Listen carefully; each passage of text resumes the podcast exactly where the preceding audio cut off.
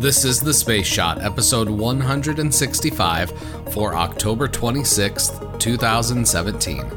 The final free flight of the Enterprise. Hey everyone, welcome to The Space Shot, your daily space history, pop culture, and news fix. I'm John Mulnix. Two minutes, one second. That's how short the final flight of the Space Shuttle Enterprise was on this day in 1977. 40 years ago, the beginning of the shuttle era came to a close with the final free flight of the one space shuttle that never flew in space. The Enterprise was used to conduct a series of approach and landing tests that started in February of 1977 and ended on October 26, 1977. These tests validated the flight capabilities of the space shuttle, ensuring that the orbiters could land and be ferried on a modified Boeing 747. The last landing was a little rough, with the shuttle bouncing back into the air once after its wheels first touched down, but astronauts Fred Haise and Gordon Fullerton touched down without further incident. With the successful conclusion of the approach and landing tests, NASA put the Enterprise to work on a series of ground vibration tests at NASA's Marshall Space Flight Center in 1978. With these tests completed, she was then ferried to Kennedy Space Center, where ground crews mated the Enterprise to the external fuel tank and solid rocket boosters to ensure that the shuttle had a proper fit for the upcoming launch of Columbia. In 1983, with all of the engineering tests at Kennedy Space Center completed, the Enterprise embarked on a trip to France, Germany, Italy, England, and Canada before returning to the United States.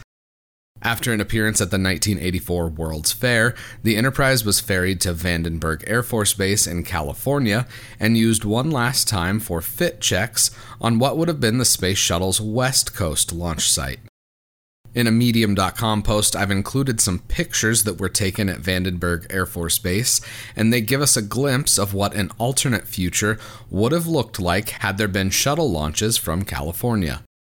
Sadly, we never got to see a shuttle launch from the West Coast. NASA abandoned the possibility of launching the space shuttle from Vandenberg in the late 1980s. After the Challenger explosion, NASA considered converting the Enterprise into a spaceworthy orbiter. While the Enterprise may look externally similar to her sister ships, many internal systems were missing or had significantly changed during the design process.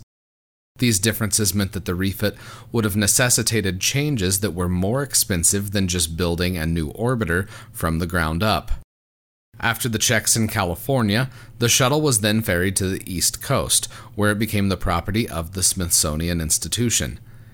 It was housed at Dulles Airport before going on display at the Stephen F. Udvar-Hazy Center, part of the National Air and Space Museum. When I saw the Enterprise for the first time, she was on display at the Udvar-Hazy Center, and it was an unforgettable sight. The Enterprise is now on display at the Intrepid Sea, Air, and Space Museum in New York City. The USS Intrepid is an Essex class aircraft carrier that served in the Pacific Theater during World War II and later in Vietnam. The Intrepid has ties to NASA history as well, since it was involved in the recoveries of Mercury astronaut Scott Carpenter and the Aurora 7 capsule, and later John Young and Gus Grissom and their Gemini 3 spacecraft Molly Brown. It's also worth mentioning that the space shuttle was never able to fly without astronauts, I had forgotten to mention this until I responded to one of the comments on a post I had shared on Facebook. Thank you to George for commenting and jogging my memory on this fact. The only approach and landing tests that had no crew members were the first few captive carry ones. The captive carry tests had the shuttle attached to the 747 carrier aircraft with no crew aboard the Enterprise. After that, the tests all involved astronauts, specifically Fred Haise, Gordon Fullerton, Joe Engle, and Richard Truly. Haise flew on Apollo 13, remarkably enough, his only time in space, while Fullerton, Engle, and Truly all flew on a number of shuttle missions. Truly went on to be one of NASA's administrators, serving from 1989 to 1992, which was the first time an astronaut had headed NASA. Since you're here, why don't you let me know what you think of the podcast by leaving a review in iTunes? It takes just a minute to do that, and it makes a huge difference because it helps even more people find the show.